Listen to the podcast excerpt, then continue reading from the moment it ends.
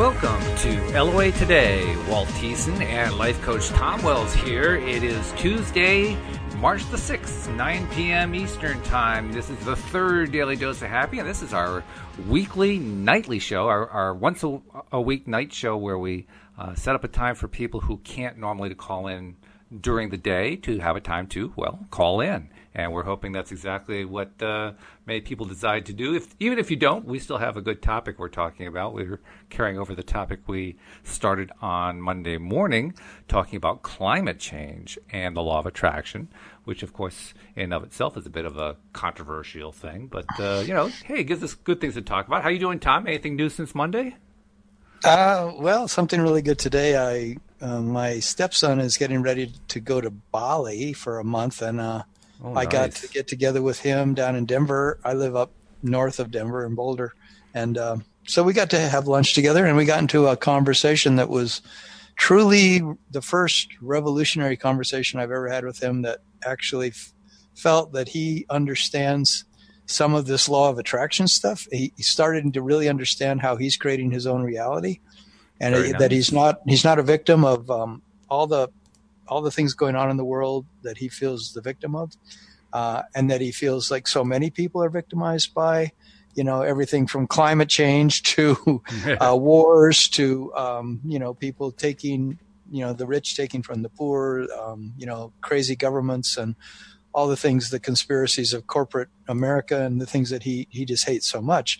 And he's beginning to see that he has a whole lot more power by the being that he is, the fact that he may be an infinite being who is definitely on a different mission than to come here and feel the victim of things. And very nice. I just felt it was a fantastic conversation. Yeah, that sounds very positive. That sounds really good. So, and best of all, you actually got to go and have dinner and so forth. That was really good. Yeah, it was fantastic. And we felt really good. That's a win-win-win-win-win. Yeah. How about you? Do you have any other wins besides being the podcast host of three shows in one? Yeah. Oh, yeah. We Tuesdays is always a bit of a busy day, and we've had good shows today. We had a really challenging one Monday night because Cindy came on board with Wendy and I, the three of us. We were addressing a topic that was raised by somebody on Facebook, and it's a tough one. It's victimhood and the law of attraction, and that's a really, really tough topic. But I did it the smart way. I left it to the experts. I let Wendy and Cindy do most of the talking. Sweet.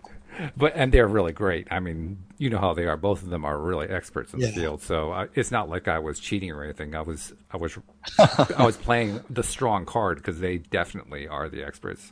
I'm a novice compared to them. I feel that I'm fairly accomplished in some ways, but compared to you guys, it's like I still have a ways to go. Oh, I don't know. I always feel like we're pretty much equals. Oh, well, thank you. I appreciate that. That's okay. Sometimes, you're blowing my mind. I don't feel like I have any great handle on wisdom or knowledge. That's for sure. But, well, that's what's fun about these shows. And you know what's really cool, Tom, is that lately all of us have been kind of pushing the envelope a little bit, pushing into territory that's a little bit risky, a little bit daring. And I like that. I'm glad that we're doing that. We're not staying in the safe, tried and true, we always talk about the same kind of stuff. Mm-hmm. That's healthy. Yeah. That's good stuff. I'm getting a lot of messages from life, from my work that I'm doing in other arenas. Like I'm working with learning Tai Chi, and I'm working with learning how to be a channeler to let unseen forces speak through me, unseen beings, whatever you want to call it, my higher self. But in all of it, and even in my comedy improv work I'm doing, I'm getting a lot of messages to be more spontaneous and to let things come through me from spirit, you might say. Let my higher self speak through me rather than feeling that I have to be controlled in what I say, or the only things I do is I repeat what Abraham has said or other things I've learned. I'm just really wanting to hear my own self-expression because, like you were saying the other day, there's so much wisdom in all of us. And sometimes you said on podcasts with some of your hosts, you get to the place where you feel the two of you are literally creating together. Oh, yeah. You're creating something new that's coming out of the realizations that you're having, but they're happening in the moment. They're happening as brand new understandings. And just realizing that the present is the only point of power we actually have. Everything is really only existing in this present moment. There isn't any past news that we're just reporting on, you know. Mm-hmm. If you're a person who is trying to live life in the present moment to be truly creative and truly alive, and that's maybe one reason that exciting topics have been coming up, because we want to be alive. Mm-hmm. This is true. That's very true. And we want to enjoy life. That's one of the things that I love about the teaching of Abraham, how they summarize the whole purpose of our existence as being to have fun. That's why we're here. We're here to have fun. You hear so many different philosophical viewpoints expressed, and most of them have to do with, anything from karma to living past lives or future lives and all this other stuff. But you don't hear too many experts or people or entities or whatever saying, well, we came here to enjoy ourselves. We came here to have fun. And as soon as I heard that, I said, well, yeah. Why do we make it so complex? Of course we did. Put it this way. We would be crazy to come here for any other reason. Of course we come here to enjoy ourselves. Of course we come here to feel good. Mm-hmm. And in the process, we're learning more and more about how to expand ourselves. We are exploring that contrast that they talk about. We run into stuff. We deal with all kinds of problems, but nevertheless, I think ultimately we come here because we figure this is like a great place to be in most ways if we just learn how to apply ourselves properly. The one caveat to all that is we forget. We get here and we forget. And that's the hard part. We've forgotten all the stuff that we were taught. It's kind of amazing. Yeah. It's something about this realm that we call planet Earth is clearly designed that way. And I've actually heard things that have said, well, you created it that way because you wanted a realm that challenged you to that degree. You wanted a realm to play on that level, because if you know in an instant that you're actually a being of light and that it's all a play and that everything is actually created by thought, then you when you're in that realm before you come here, if that's indeed who we really are, and I believe it is, then we look at this realm and we go, well, if I'm a being of light and death actually doesn't mean anything, then I could just come here and play in that kind of a playground where I actually get amnesia and I get so immersed in the game that I literally take it as real, and then I come back out of it and I breathe a sigh of relief to realize that, oh, it wasn't all that I thought it was. Or even better, while I'm here, I uncover the fact that I'm an infinite being, and I come to realize the play within the play within the play. Yeah. And when you look at it that way, it takes on a different feel, doesn't it? Yeah. It's even one of the things that I was reading. Abraham was talking about climate change and they say, we just want to assure you that your planet is not in peril, because from where we sit, this is where things are created from, from where they're sitting, which is on that unseen realm, the other side of that barrier of death, and so they're saying, that from where we are, we see how everything is actually just a creation, and I did 2 different channelings for this podcast of my own channeling, and that's one of the things that came through me was, this is all a mutable creation, and don't take it so seriously. It really isn't what you think it is, and we're creating it as sort of a play, and that's why I guess Abraham said nothing serious is going on here, and this is more of a sitcom than anything else. It's an intense sitcom when you think about it. No doubt about it. Very intense. It's like we don't play softball. It's like we're playing hardball here. Yeah, this is major leagues. Yeah.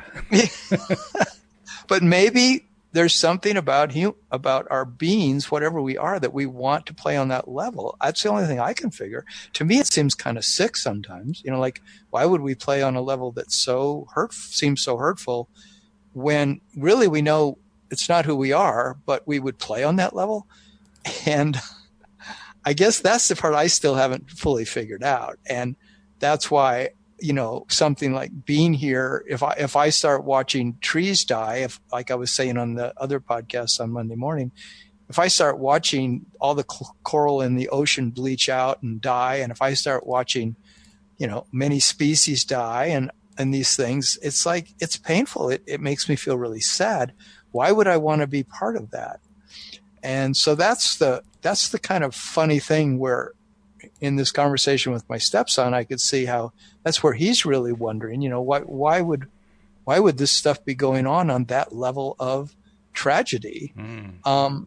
You know, if we're infinite beings and we are beings of light, I mean, why is there that level of confusion that's allowed to exist?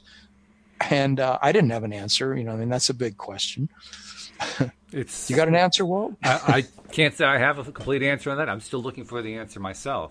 I figure if I gain a little bit of knowledge here and a little bit of knowledge there, eventually I can start piecing it together. But I can't claim to have the answer to life, the universe, and everything. I leave that to Douglas Adams. But Douglas Adams. Well, I feel like a big part of my being here is to play the game of answering these kind of things, because I get so excited and, you know, turned on by wanting to know how to thread the needle or how to put the pieces together, how to understand it. Right. So we're working with incomplete information. I mean, I don't care what you believe in. The simple fact is we're working with incomplete information. Now, I personally feel like the information that we get from Abraham and from other law of attraction sources is good information, and it starts to fill in some gaps. But when you really come down to it, metaphysics is about working with incomplete information and deciding what you believe in. Mm-hmm. And it ultimately has to start and end with belief. And trying to claim that it's anything else really isn't accurate, because it is. No, unless you have direct experiences of more knowing, you know, which can happen through, say, you know, the experience they say of your Kundalini rising, and it, right, you know, goes to your brain, it goes to your heart, and when it does, you start to know things. The same as people who sit in meditation a lot, or people who get insights that are downloaded to them from the other realms, you know, and they suddenly have understandings that are mind blowing, or, you know, just what Esther Hicks alone does of channeling all this stuff that she channels. It's like, well, how does that happen? Mm. So there is a lot of knowing that is constantly filtering into the world, and maybe more than we realize. One thing that I think is that we as humans have gotten way out of touch with what we're capable of knowing and what we're capable of experiencing. What do you mean by that? Well, there's a lot of, you know, things out there now on documentaries and a lot of books and things about, for example, the pineal gland, and how the pineal gland is this gland that modern medical science can't explain why it's there. I guess it's in our top of our head, you know, and yet it appears from a lot of the esoteric and metaphysical work that's being done that it's actually the gland that activates all kinds of wisdom within our bodies and knowing of other realms of, you know, you might say, you know, out of body experience and life after death kind of realms come into awareness when that light of that infinite light that is the light of the universe, you might say, when it floods that pineal gland. And we've lost our ability to be in touch with all of that. A lot of us have. Now, a lot of us are rediscovering it. And that's one reason they say the planet is changing so much right now, is that literally millions of people are having out-of-body experiences. They're having near-death experiences. They're having meditation experiences. They're having experiences that are opening up these, you know, like in Chinese medicine or Chinese martial arts, what they call the movement of qi within our bodies, the creative life force that, you know, is so different than the way Western science and Western medicine looks at the body, but that there is this life force that is so unknown by most Western people that when it becomes known, it opens up the being, it opens up the human to capabilities, for example, for healing, and for wisdom that we didn't know we had. Mm. And so that's why all the work I'm doing is in those realms, because I want to, I'm being called. I mean, I'm not just choosing this stuff. I feel like something's calling me to know all this and to go into these realms. I just ordered 3 books last night on out-of-body travel, and I already am reading one right now, and I'm committed to it. I'm going to be doing out-of-body travel. And I want to know, because I want to know these other realms of who I am, because this realm seems too limited to me. It seems like there's too many unanswered questions here. There's too much what you might call suffering, and I want to know more what is going on here, especially if we move into a thing of continuing to create the devastation of the planet that appears to be occurring because of global climate change. That's pretty painful for me. I don't want to be in a realm that is that confused that it might literally destroy its life support systems. That seems absurd. So I kind of want to just know more about who I am and why did I come on assignment to this particular earth. I like that. Come on assignment. That was good. And it might not be an assignment. They say it's a choice. You know, it's complete choice. Well, I was just going to ask you, who did the assigning? That's what I was curious about. Yeah, right. Well, that's what a volunteer was what I meant. I see. Okay. Somehow I volunteered for this. I volunteered for this. So you were in the other realm, and somebody came by and said, "We need volunteers," and everybody will step back except you. Oh, I'm so gung ho. I'm macho. You know, and I said, "I can do it. I'm feeling great today." Well, you know, when I took on my stepfamily, I took it on. I was in that place of feeling so resourced that I thought, I can handle a woman and her 3 young kids and her crazy ex-husband. I can handle all that. That's not going to be a problem. And so I took it on. And for years, I was quite resilient, but it broke me down eventually, you know, because there was so much pressure from raising 3 children and dealing with a man who was quite difficult that it really did break me down. I used to say, this is my Vietnam, because I never went to Vietnam, but I felt like this is my Vietnam. Man. I'm really getting my comeuppance in the world, because I'm finding out that I don't have as much resource in me as I thought to handle the level of angst and drama that people can, you know, bring my way, or that I can even cause myself, you know. So I wonder if before we come here, we think we can pretty well handle what's going to happen here. And then we get here and find that, wow, this is a very interesting environment. And yet when we ask, you know, like Abraham was saying, this whole climate change thing, they said, do you understand how you're all the people who are in angst about climate change and are concerned and worried about it are asking for something completely the opposite of that. You know, they're asking for a planet in incredible harmony and incredible ease and beauty. And they're really asking for all that is beautiful about the earth to be resurrected, you might say, or to be maintained and to be allowed to flourish. And yet by asking for that with their angst, it is putting a huge thing into the vortex, a huge amount of the possibility of all that coming about. And so they said the real place to put your focus is not in your stomach. You feel so worried about what's going to happen to the world's ocean and what's going to happen to the world's food supply and these kind of questions, but instead to focus on the improvement that you're asking for, because by all your concern, you're asking for a vast improvement. And I realized that when I was an environmental activist, that my concern, I was so concerned about everything, that my concern would never bring the change I wanted. The change had to come from my turning the opposite direction and saying, what are the solutions? You know, how can I get involved in, for example, wind energy or solar energy? Or how can I get involved in educating my community about growing food? How can I get involved in something incredibly positive? Because that's really the only energy that human beings respond to. You know, not just human beings. That's the only thing that the universe responds to. Yeah. I mean, the fact is, and we talked about this a lot on Monday morning.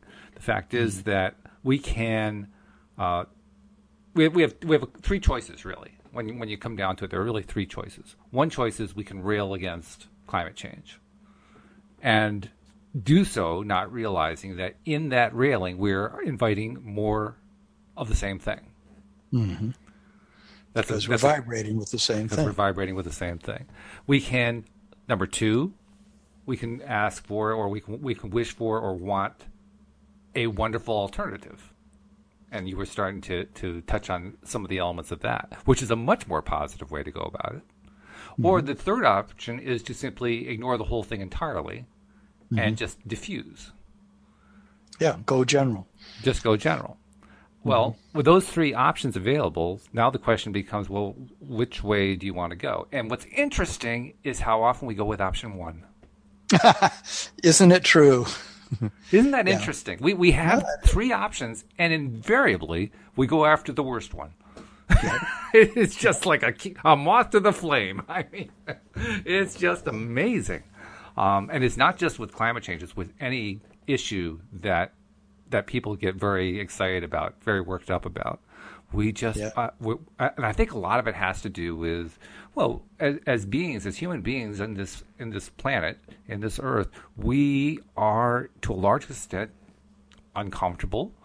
We are lack confidence. We have, the longer that we stay here, the less we become aware of our connection to the non-physical. I mean, clearly, it's become very clear that young kids have a much better sense of that connection than the older adults do. So clearly, we lose that contact over time. Not that we lose the contact, but we lose our awareness of it.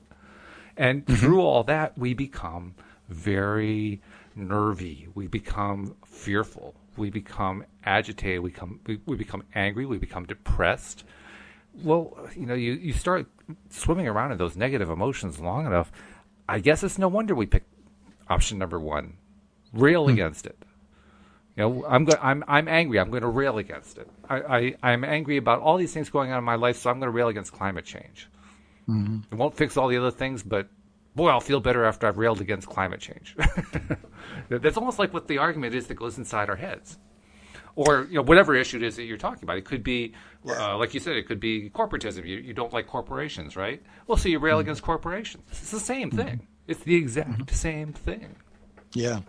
I had a powerful experience of it today because my landlord, I knew, was possibly going to do this, but she finally called me today and said she's going to have to sell the place I'm living in. I'm going to have to move. And I've moved 3 times in the last 8 years. I didn't want to move again. Yeah. And so I found myself in this discussion with her because she's very compassionate and she's always been concerned about how I'm doing and all this stuff. And because she knows I went through this big divorce and lost a whole lot of what I used to have. And she said, so what are you going to do? So I was telling her, but I noticed how about 2/3 of my conversation was along the lines of it not working out that great for me. And I thought I just had to really check myself and go listen to that, how trained I am to not say the best thing that could happen, because she was bringing up, like that with this, is this going to be hard for you? And what about this? And I'm like, yeah, well, I thought, I've got this going on and this could happen.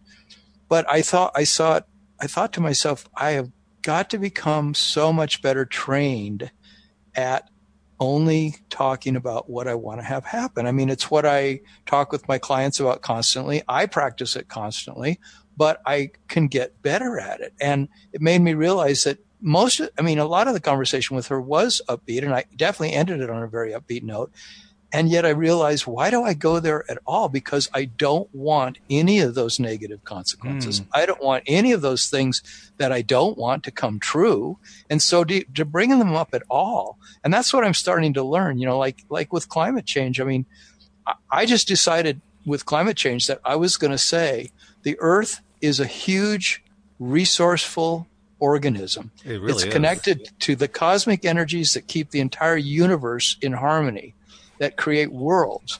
I am not going to worry about how it's going to do. It's way beyond my control, for one thing. And the second thing is it's a vast, huge system that's totally connected to source. Source is expanding the universe through contrast, through there being, we know what we don't want, then we know what we do want, and then more expansion takes place. And by focusing on what we do want, more expansion takes place. And all that expansion is about good. And that's one thing when I was reading the or listing some of these things from Abraham about climate change, they're saying all of the universe's expansion, you have to understand, is about good.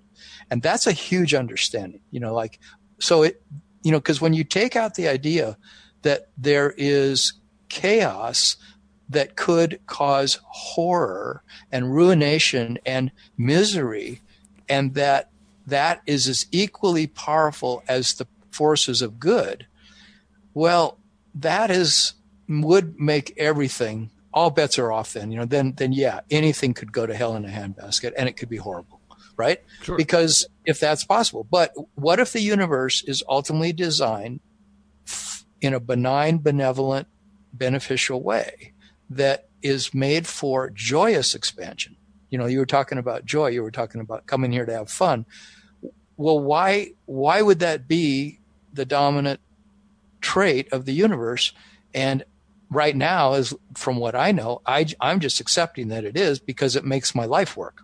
It makes everything work in my life when I choose enjoyment rather than believing that this is a crapshoot and that at any moment things could go to hell in a handbasket and I could end up in utter misery. Mm-hmm. Because if I feel that way, then that's going to happen. You know, I mean, at one point or another, I'm going to be on a roller coaster all the time, you know? And we know that from experience. Yeah. That's what our life experience has taught us, regardless of whether we believe in the law of attraction. We know, you know, you keep, you know, putting all your energy at all this negative stuff. And as sure as Sunday follows Saturday, you've got more and more of it coming into your life. Particularly the longer you live, the more you realize that's true. It's frustrating. It's really frustrating. I mean, for the longest time, I was my own political motivation, which I have been leaving behind, I'm happy to say, but most of my political motivation was libertarian-oriented, and so I was against everything.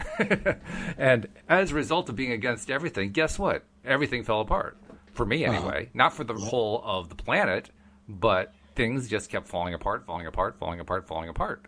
It took me a long time to notice the pattern, but when I finally noticed it, it was just indisputable. And I actually thought, I've told you this before, there was like an evil being going after me.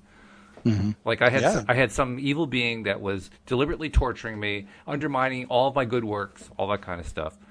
It took my wife to not convince me, but to show me that it was me. Mm-hmm. Yeah. I went through catharsis. Oh, yeah, I know you did. Yeah. And that's a... That's quite an awareness to come to, that it was actually me. I was doing it, and once I came to that awareness that it was me, then the next thing I wanted to do is, how do I stop it? Because I certainly didn't want to continue to experience that kind of a life. What's the point? Why bother to be here? And from that point on, then I made it like my life's work, sort of, to it really is my life's work to get myself into a better frame of mind, knowing that by doing that, I'll bring more and more good stuff to me. And in the process, I've been learning about the law of attraction, the teachings of Abraham, all this other good stuff. And it's been good. I mean, my life has definitely improved since then, and it continues to improve, and it improves in ways that to this day I still marvel at. I mean, I see the improvements that happen, and some of them, if I look at it with my old mindset, I would just be shaking my head saying, that can't be. Mm-hmm. That just can't be what it is. Mm-hmm. Yeah. It just keeps happening over and over and over again. So it's actually a great blessing to discover how the whole thing works. But it's still a challenge when you're looking at your political views, even if they're the old ones, even if they're ones that were kind of part of the old life. I know that for me, I've taken quite some time to move away from all that stuff. And you know what the best thing that I did to move away from it was? I actually did this with other libertarians, but I was really doing it with myself. I would ask them to tell me, don't tell me what you're against. Tell me what you're in favor of. And inevitably, I know I've told you this, but inevitably they'll come back with, I'm in favor of taking away government power. I'm in favor of less regulation. I'm in favor of lower taxes. I said, no. Those are all things that you're against that you've kind of twisted around into a nice way of saying it, but they're all things you're against. What are you in favor of? Mm-hmm.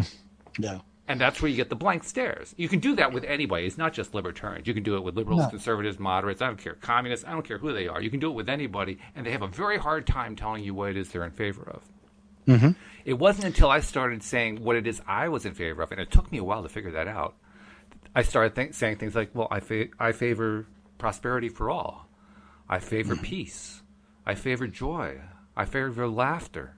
I favor love. Mm-hmm. And as soon as I started to say all those things, I realized there was no way that politics was ever going to accomplish any of them. Yeah. Now, here's the strange part, Tom. There's still a piece of me that hangs on to politics. It's a very small one. It's infinitesimally small, but it still hangs on. It's like it's hard to let go of, but I'm getting closer. The day is coming very soon when I'm going to say it's gone, and I'm going to do a little happy dance.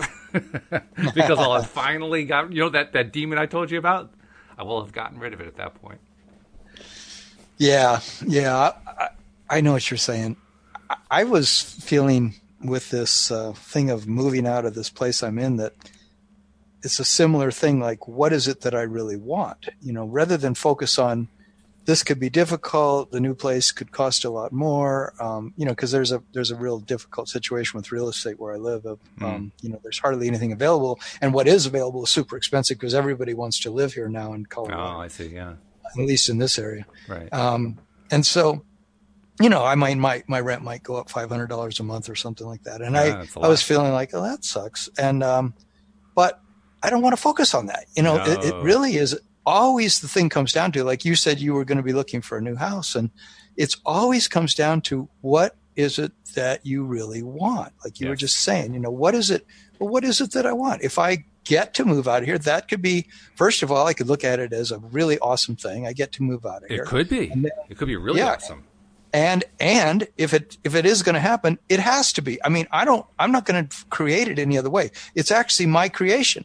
And so now I'm going, okay, it's my creation. So how can I think about it? How can I talk about it? And the thing that I'm getting, like with all the areas of my life, whether it's money, relationships, climate change, or moving out of my place, it's always, are you talking about the stuff you want to have happen with an enthusiasm and a confidence and a sureness?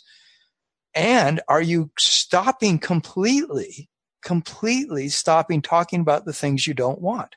Because to the extent that I go back into the fear level of anything, the worry level of anything, the concern level, and the doubt level that things are going to happen the way I want them to happen, then I keep that alive. So it's like you're putting this mixed message out to the universe of at one moment you're thinking about what's going to go wrong, what could go wrong, and the next minute you're thinking about what you want. But until that energy that was going into worry and fear and doubt goes into total confidence and total talking about what I want to have happen, it's like the universe waits for that to really act. It's like that's when all the great impulses start coming. Everything's comes to me, I notice, when I totally believe it's a done deal in my vortex. Like if I completely believe the earth is going to totally be resilient, the earth is going to totally handle whatever we're calling climate change in a way that's completely beautiful, and the vast majority of humans will probably survive it and thrive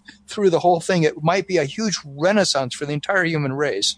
If I think keep picturing it in that way, and I keep talking about it in that way and thinking about it in that way, and every time a worry comes in, when I see another tree dying or I hear another bad report about the environment on some documentary or some news program, I don't get into it. In fact, I try not to even listen to that stuff. The same way as I try not to listen to my mind when it says, boy, I don't know, it's a tight real estate market. I don't know where I'm going to go. This is going to upset everything with my business. Oh, my God, I'm going to have to move all this stuff. You know, that's going to cost you a lot of money, too. And all those thoughts, it's like, I don't want any of those thoughts. What are the opposite of those thoughts? You know, hey, I'll bet I'll find a really great way for this move to take place. I'm going to make this a really fun move. I'm going to unload a whole lot of stuff I don't want to carry with me anymore. I'm going to find a place that's even better. It's going to have better hiking trails nearby. It's going to have better neighbors nearby. It's going to have easier access to the things I need in my community, from banks to grocery stores, you know, and just start picturing it, because that's the way the universe operates, right? Which is a very controversial point, and Well, before I even go into that, I want to mention, because we haven't mentioned in a while, this is supposed to be our call-in show. The reason we're doing this Tuesday night show during the week, just one night out of the week, is to give people a chance to call in. So if you're listening live right now, obviously if you're listening to the recorded podcast, can't really do much. But if you're listening live right now, you're probably listening right on the homepage of the site, LOAToday.net. And right there, you can see how to connect to us using the Zoom platform. So if you'd like to be a part of the conversation, maybe you want to bring in a point of view that we haven't touched on yet, well, we'd love to hear from you. Just connect in, just follow the steps. It's really very easy. There's a call-in number if you want to do it by phone. There's an app you can download for almost any platform you got, any kind of computer or smartphone that you got. So lots of ways to connect in, but connect in and talk to us because we'd love to talk to you. Yeah, I'd be curious to know if anyone's concerned about climate change and anyone's concerned about the things we're talking about. Do you have a similar issue in your life, whether it's climate change or something else, where you're wondering, you know, how do I have an attitude of possibility rather than an attitude of fear or an attitude of hopelessness or, you know, worry. Mm-hmm.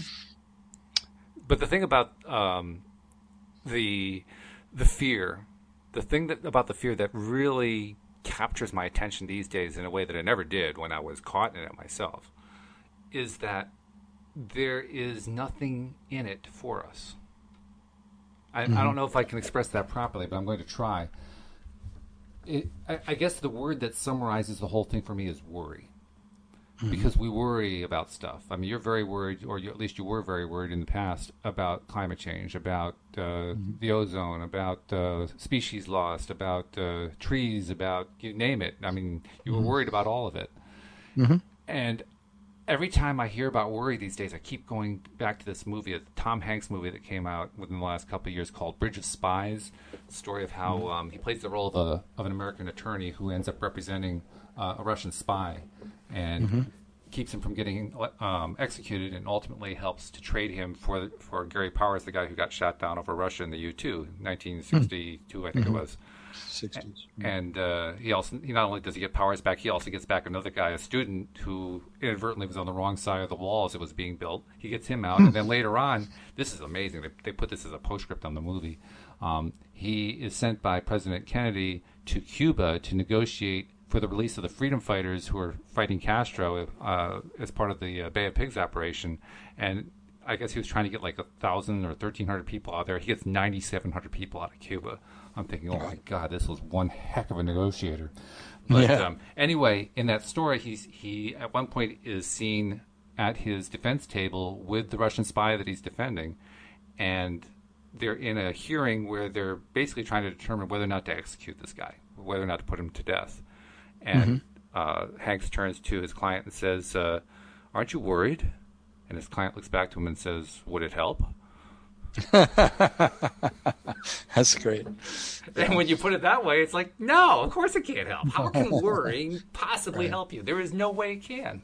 I don't care what your philosophy is of life. I don't care what you believe in religiously. I don't care if you believe in nothing at all.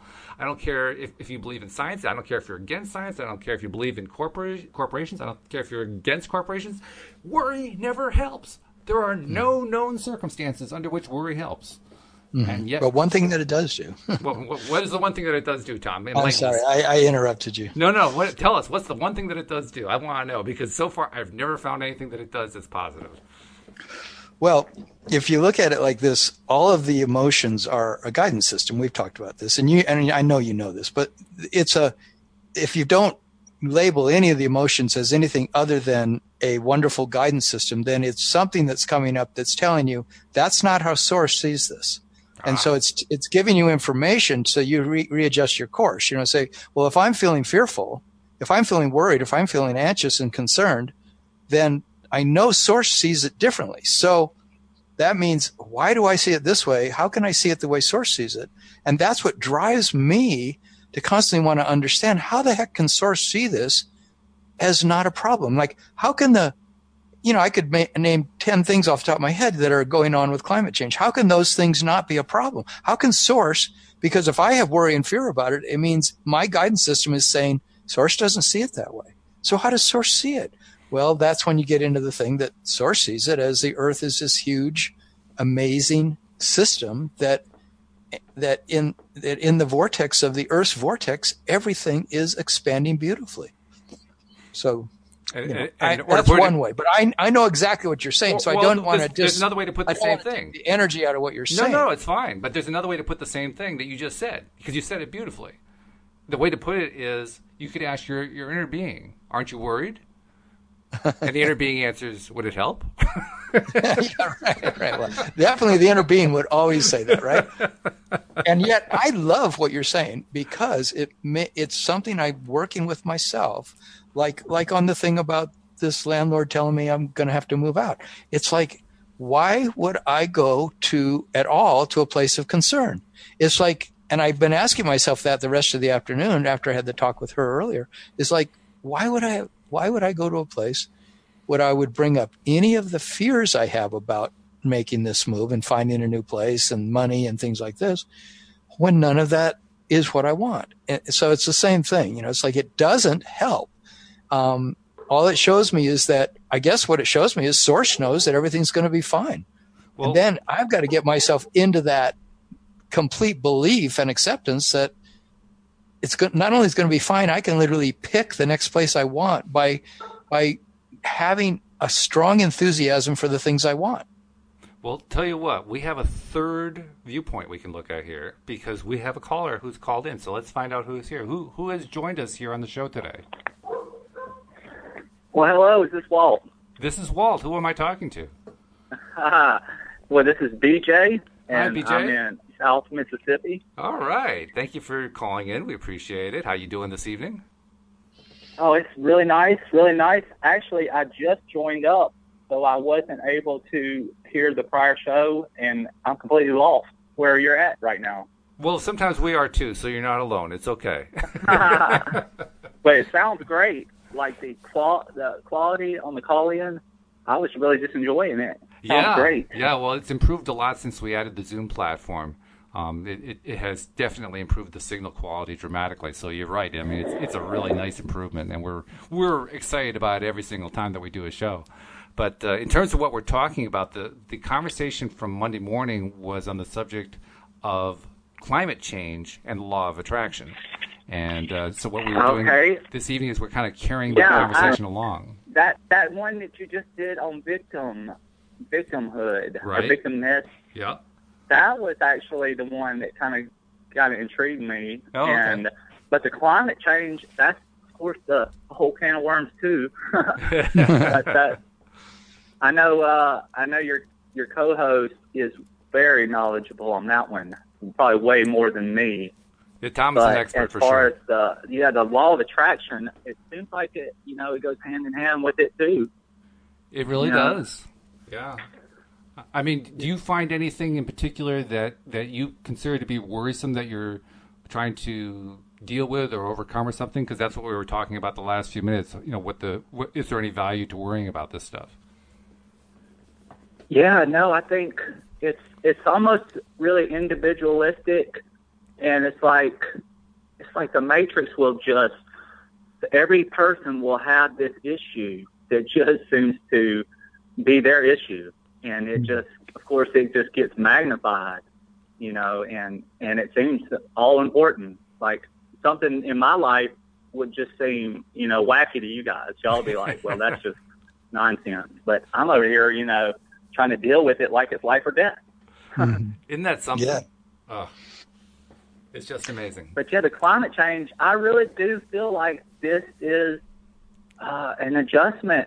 It's like a real personal thing to overcome, and I just don't feel like the world is going to burn down, you know, if we don't all jump on board.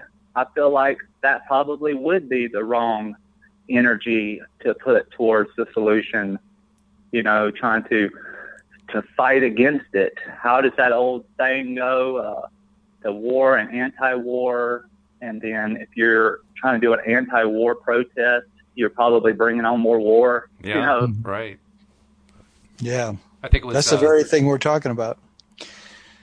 I think it was Mother Teresa. The victimhood, though, that seems like I just wanted to bring that one back up, sure, if you don't mind. Not at all. Because I know when I came across that of course, that's like the real catcher, the real catch-22 with the whole LOA, if you know what I mean. Like, it's hard to really get past that. And I'm not sure where y'all ended up in your whole conversation on it, but I'm pretty sure it probably wasn't a great place as far as just not a happy answer. You know, like the idea that anybody that doesn't even know about LOA would somehow be bringing it onto themselves and be somehow responsible. You know, that just doesn't sit right, probably with a lot of people, you know.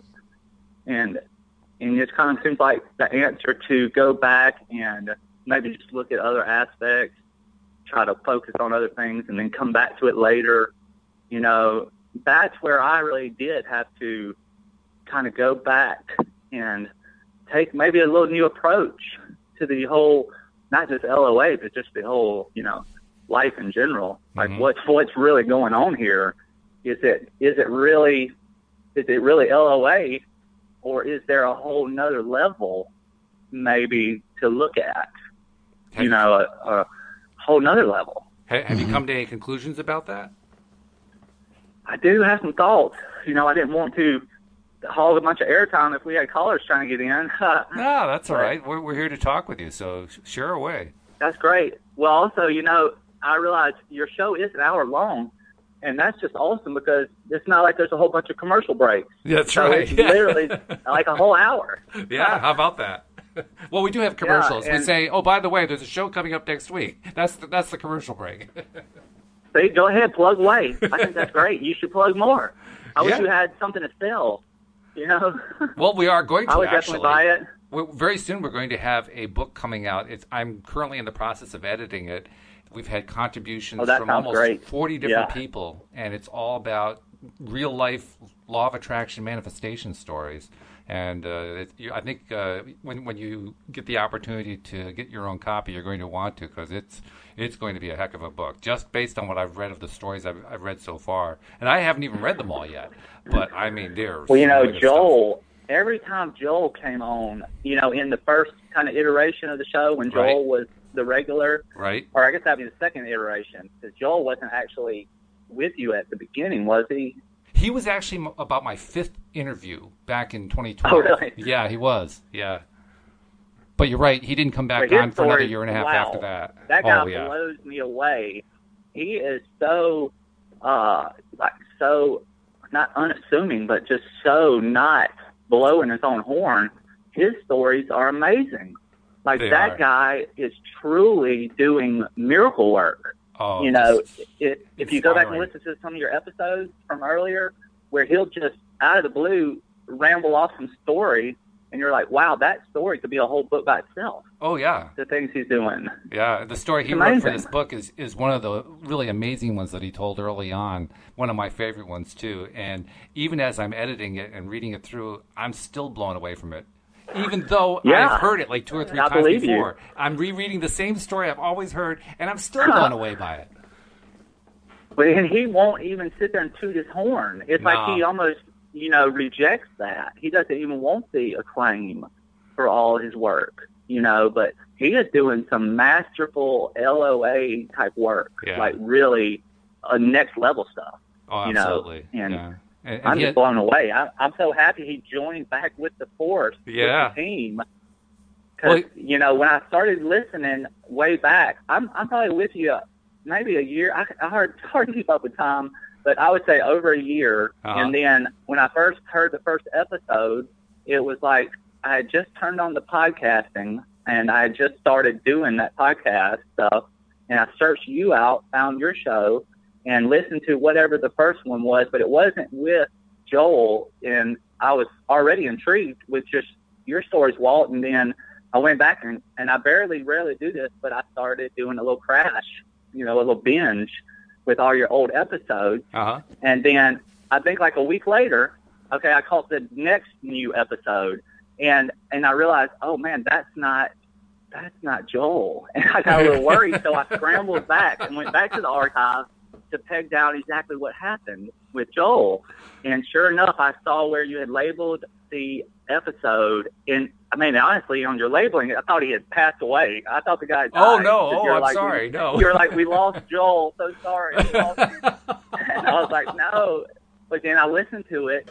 And, man, I got to say, you know, shortly after he left, you know, I kind of been, I feel like I know you, Walt. Like, I feel like I really know you well. And after that episode, after he left, you had a little bit of downtime. And then I noticed all of a sudden you sparked up. And you know how Joel had really been on this bent that he's going to get y'all on a morning drive show. That's right. You know, yeah. Drive prime time. That's right. And, man, the way his conviction, the way he was saying it, and the stuff he has done, I was like, well, this is guaranteed. Like, this is going to happen. And then all of a sudden he was gone, and I was like, oh, no, this doesn't make sense. Like, this doesn't fit into the reality. But then I think that spark he created, you just started burning brighter, and you had just taken it, and it started to blossom. And then I was enjoying all that, of course. And then, yes, and I was just so happy when he came back. I was like, all right, we got Joel back. Now the mission can go on. That's right. Yeah, I'm with you 100%. I know exactly what you mean. You know? And you're right. Right, I mean, after he left. I really think, because he is powerful. He is a powerful creator. He really is. Like, he really is. Yeah. It rubs off. And you're right. Like, right after he left. He gets me enthused. Right after he left, you're right. I was in a down period. I felt down. I could tell. I just felt like, oh, my God, my friend's gone, you know? And I knew he was fine. And he was good. Yeah. He was. Yeah. He is, like, not that David isn't. David does good. Go ahead. Oh, David's amazing. Yeah, you know? But it was just a different analytical type of guy. I like the science and everything behind it. And I love listening to David's breakdowns. So that guy, he is definitely on another level. I don't think that Joel would have the patience to sit down and have a long talk, you know, about all the little nuances of this stuff. But yeah, it's just been a real great ride, you know. And another thing, most of the time I'm listening during the day, and it's great to have you. You know, I'll be out riding a tractor or something, listening to you guys. And then this show is kind of feels like the night show. You know, right. It's like we got a whole another vibe at night now going on. Exactly. And that's kind of nice. Yeah. Yeah, it kind of feels like it's real laid back, and I feel like I'm just talking just to you, even though I'm sure other people will listen. You know, it doesn't feel like the big bright lights of the daytime. Right. But this is great. And yeah, plus, I'm really hoping, you know, I wanted to call in just primarily because you have been putting so much effort and I've been listening, of course. Like you said, most people listen on the replay on the podcast. Yeah. You know, and so that's me.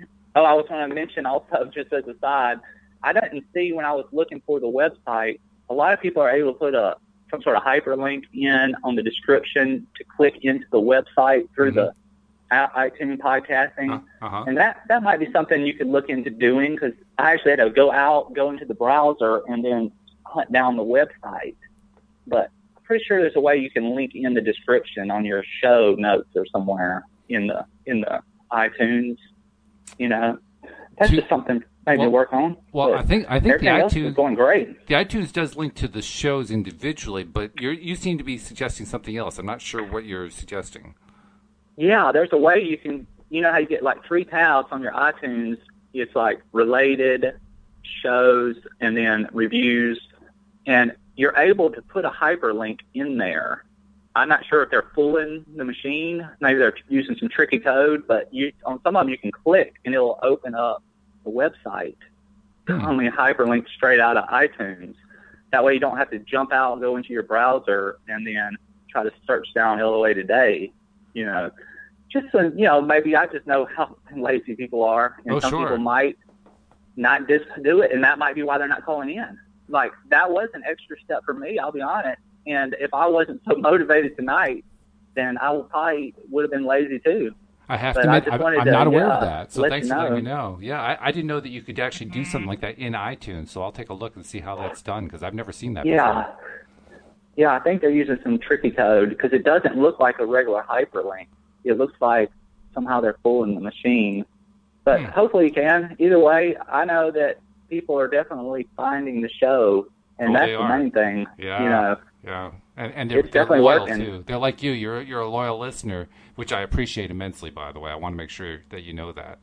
But so many people are loyal now. I do, and I would like to you're one of the few people. See, I've been down this road, you know, like all of us, looking and trying to find, and then I came across. I kind of gave up. Then finally came back to it, and then when I started searching for you, I just was immediately drawn to you because you're just not asking for anything.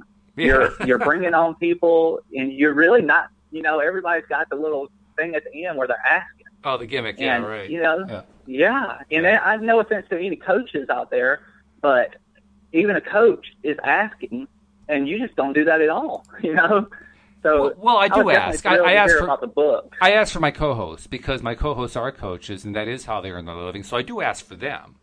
And I think that is important. Yeah, that's true. Because they are on the podcast giving their time away for free, and this is what they do for a living. So I think it's important to give them that. But you're right. We don't try to – we're not like – we will get to the point where we have advertising, paid advertising, but we're not anywhere near that yet. And in the meantime, we get to enjoy not having it. And, and by the way, my plan is once we do get to the point where we're big enough that the advertisers want to be a part of what we're doing – I also plan to find some way to make it possible for somebody who doesn't want to hear all the advertising. They can pay $10 a month or something like that, and they can get it that way and not have to hear all the advertising. So we're going to try to keep it as clean as we can, as free as we can. Well, that sounds great. Yeah. I know I would be all about that for sure. Yeah. Keep it going bigger, even bigger. I tell you, that's what the dream is, BJ. I mean, the dream is to make this thing huge, so huge that it's more than just me doing it. I want to have teams of people doing it all day long so that literally you can come in live at any time and just tune right into a live podcast, a live broadcast, really. That's my real dream. Well, I definitely think somebody like Wendy, she's ready to go at it alone. Or maybe even Wendy could have her show and bring home a co-host with her because that gal, she can run the show for sure. She's good. Oh, yeah. Yeah. We're definitely getting to the point where individuals are going to be able to start, pairing off in their own ways and so forth. And behind the scenes, I've been asking each of the co-hosts, in little tiny ways, just asking, finding out where are they in their own development and so forth. And I can't say for sure that we have a particular plan where there's going to be an expansion of the schedule or we're going to change it around so that different people are running things. We're not at that stage yet. But the idea is planted. So that's definitely the direction we're going in the long run. Oh, that sounds great. Yeah. Well, let me just quickly throw out a little comment, and then I'll let y'all get back to it. My thought about the victimhood, and I think David will appreciate this point of view, it's like that whole thing of it just feeling kind of icky where, that's just not really there's not really a clean answer for that. And I think the reason there's not is to pique us to keep looking and to keep going to find a better feeling, answer. And what I basically come into, it's nothing revolutionary, nothing I'm sure other people aren't saying, but, we're talking about the world as an illusion. We're talking about the world as reality being created, like maybe a movie, something like The Matrix or whatever. And I go back to, you hear a lot of people saying gravity, trying to, use the gravity scenario. Well, LOA is like gravity. It's just always there. Mm-hmm. Well, gravity, what I've come to understand, gravity is as much of an illusion as everything else. That's true. Gravity, that's a good point. Right. Gravity's an illusion, and at some point, somebody named it, somebody coined its law, its gravity, and then other people reinforced it. And now it's like, it's the law, it's gravity. And now you've got this whole group, this fandom, trying to equate LOA to gravity and saying, well, this is the law of attraction. And now we got something concrete, the law. Well, gravity is no more of a law than LOA is no more of a law. Mm. I look at it like, you've got a lot of correlation. You've got a lot of seemingly things that look like something, but it doesn't mean it's causing it. That doesn't mean that LOA is the end-all, be-all, because gravity, they've been researching for years, who knows how long. And you get down closer and closer, and they're no more close to finding a solution for gravity. You know, in the bottom line, they still don't really have an answer. They just think it's, okay, now it's something smaller. It's some force. And then somebody else has got an idea. It's all theoretical. And I don't believe there'll ever be an answer because there's not an answer. And it's there for you to probe.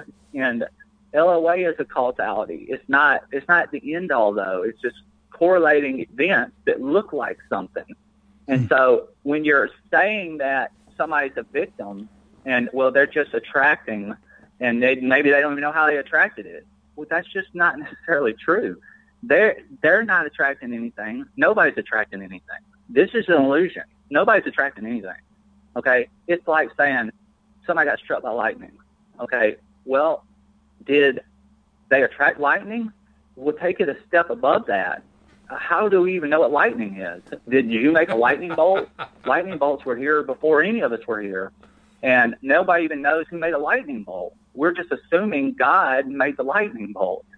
So it's not like we can claim to be attracting anything when we don't even know how to make something. It's like anything. We don't have that type of ability. What we're doing is we're experiencing this stuff. And I think, like Wendy says, it's up to how we're reacting, our emotions. Are we getting bent out of shape over these things? And that I'm just saying that that doesn't need to be the final answer. People don't need to say, well, LOA and somehow they attracted it. No, that's definitely not it. You know, okay. I just go ahead and say it. I'm sure that's probably going to offend some people, and everybody wants to really claim that they've got a real idea, this LOA, and you got 1,000 people selling 1,000 programs with 1,000 steps, and if their program doesn't work, then my program will work, and let me show you why theirs doesn't work. And meanwhile, how many people are really manifesting Ferraris and Mercedes and $1 million piles of cash? You know, like, people can do it. People have done it, but it's not like it's really teachable.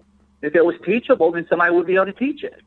And all people are doing is echoing what they've heard, and it's just not that simple. It's simple, true. All you got to do is live and experience. But this whole thing with the victimhood, I'm just saying that's not the way it's going to end up being. That's not my experience at all right now. And I pretty much could say I've seen a lot. You know, it'd be hard to show everybody what I've seen, but I'm just saying I understand what everybody's saying, and it's actually a better feeling. What I'm trying to explain actually makes me feel better about the world around us, because you don't have to worry that somebody's attracting something. They're going to get a giant piano dropped on the head and like, oops. God, I hope not. Oh, sorry. Boy, you know, you didn't see that coming. Your baby just got squashed. You know, too bad for you. You must have had some bad vibes, you know. That's not any more a fault of that person than, and here's kind of what it boils down to. Everybody's on their own path, and I'm not discounting somebody who gets raped or some victimness, but is that your experience? What are you living? God will put all this stuff out there as it's almost just like little triggers, events, and the climate control, the weather. It's a trigger. Are you going to react? Is it going to trigger you? Are you going to lose your emotional stance? Are you going to get bent out of shape? Or are you going to maintain and believe that you can be better and then things can get better? If you start buying into anything, you pretty much have lost.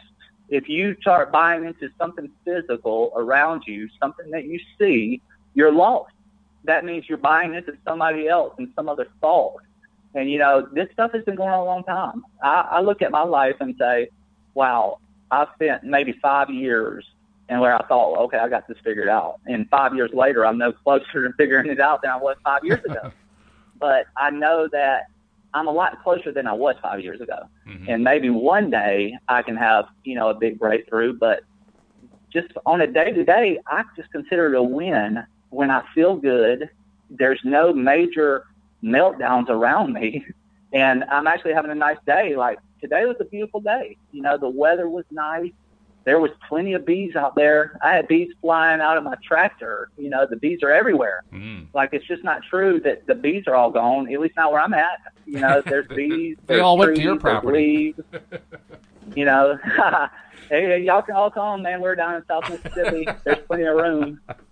It's not, there's definitely no overpopulation. I don't know where that myth ever came from. My God, there is just miles and miles of land everywhere. Like, there's just a house here and a house there, but there's plenty of land. There's plenty of water. There's power everywhere. Everybody freaked out about power.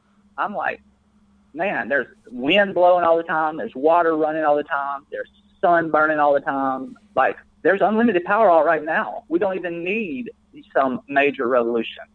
You know, like, I just feel like everything's already here for anybody to succeed. And basically it's just about quieting down. Like, I like how you take those walks. You take those walks. Oh, yeah. You know, you've been doing that. And I think that might be why you've been having these major breakthroughs, you know, I think because related. Of that quiet time. Yeah. Really? Would you say that might be kind of the key? Oh, sure. Yeah. I mean, it's sort of my substitute for meditation. Tom's really big into meditation. I'm not so much of a deliberate meditator, but that's a form of meditation for me. And I think it serves very much the same purpose. I mean, Tom, how do you feel about that? Does that match up with what your understanding of meditation is? Oh, yeah. Yeah. Yeah, I totally agree with BJ. The more time we spend just appreciating and being in how awesome really the life is every day, there's so much to appreciate. And sitting in meditation is just a huge part of that. But so is going on the walk. I go on a walk almost every day in open space that we have around here, and it's just incredible. And without that, I would be losing touch with what I really believe is the bottom line of how good everything is. Yeah, I totally agree. Like, you can wake up and it can be a nightmare. You can turn on Alex Jones and that guy's living a nightmare. You know, his whole world, it is a freaking nightmare. I could see why he is buying guns and getting ready for the end of the world. You know, because in his mind, it does look like that's true. But I just don't think it has to be true for everybody, you know? Like, I'm just going to roll with this theory I have, and until I'm proven wrong, you know, maybe I'm wrong and I get wiped out, and then I'll be like, well, I was wrong about that. But unless, I mean, I'm just going to do it day by day. And it's like, I haven't been proven wrong in my mind taking this. It's like the narrow road, you know? It's like the old passage where you got to walk through that eye of the needle.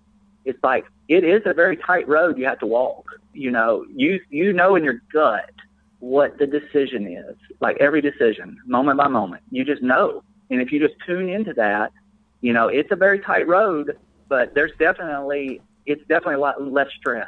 You know, it's a lot more peaceful, but it's a slow road. That road is slow. Things like God is not in a rush. There's no hurry here.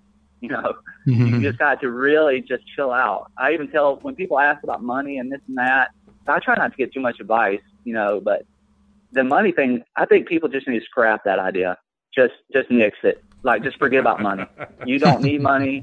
You know, just that's a whole thing that's going to turn into awfulness. If you try to chase money at all, you know, just worry. Like, life is here.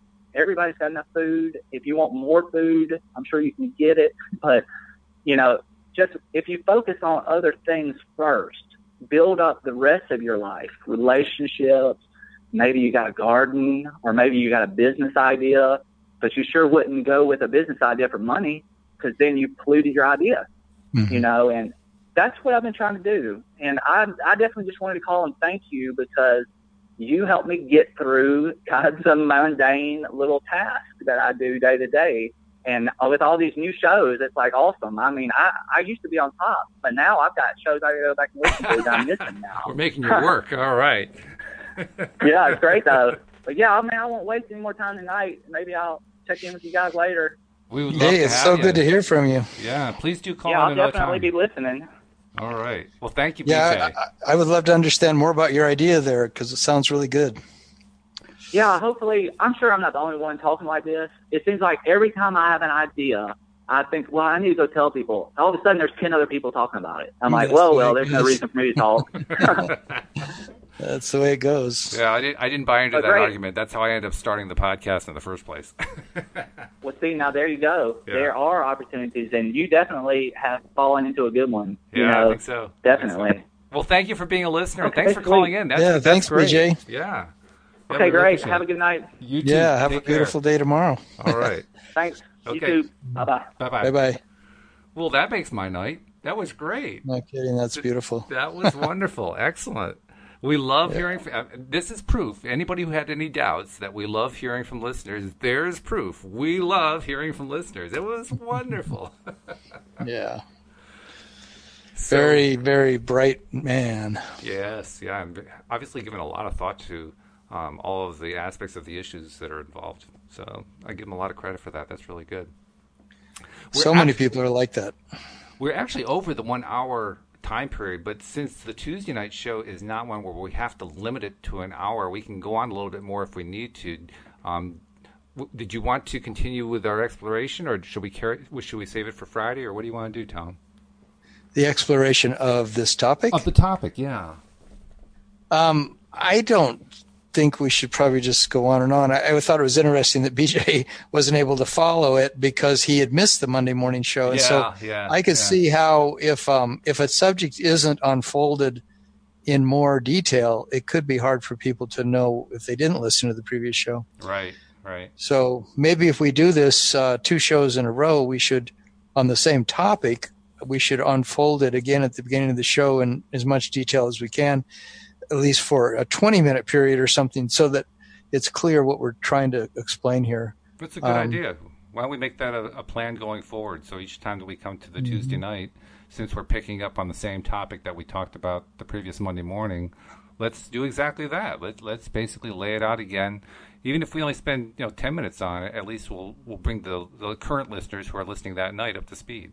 So, I'd say let's do that. Okay.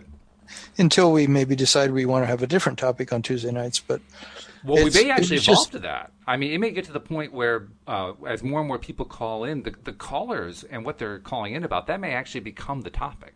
Well, that's what it was with BJ. I wanted to hear more what he had to say about his ideas, because they seemed to be really great, really unusually, precise and right on. And I wanted to understand more what he's saying. Mm-hmm. Mm-hmm. That there's more than just this law of attraction, ideas and how he sees that. But those are the kind of things that I could tell he could talk for an hour about that. He probably could. And he would probably, we would be slowly, I think I would be slowly getting more and more understanding of what he's saying. We may even end up giving him his own show. Who knows? It could happen. It's stranger things have happened. Could happen. Yeah. Well, all right. Before we go, there are a couple of housekeeping notes I want to mention. First of all, reminders to everybody, if you have not yet subscribed to the podcast, follow BJ's lead. He's a subscriber. He's been a subscriber for over a year now. He tries not to miss any of them. I love the fact that we have more episodes than he can follow. It's like, okay, now we've given BJ a job to do. That's cool. I like that. But if you haven't subscribed, than I can follow.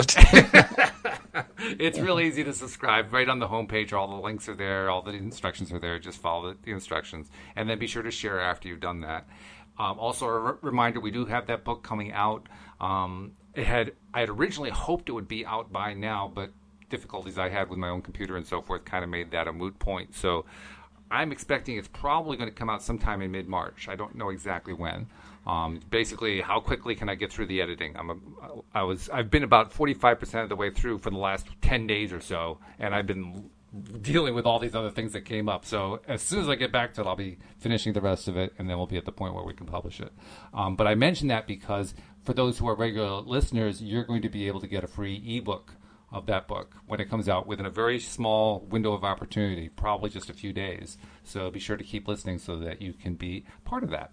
And Tom, for those who are looking for that personal touch, how do they reach out to you?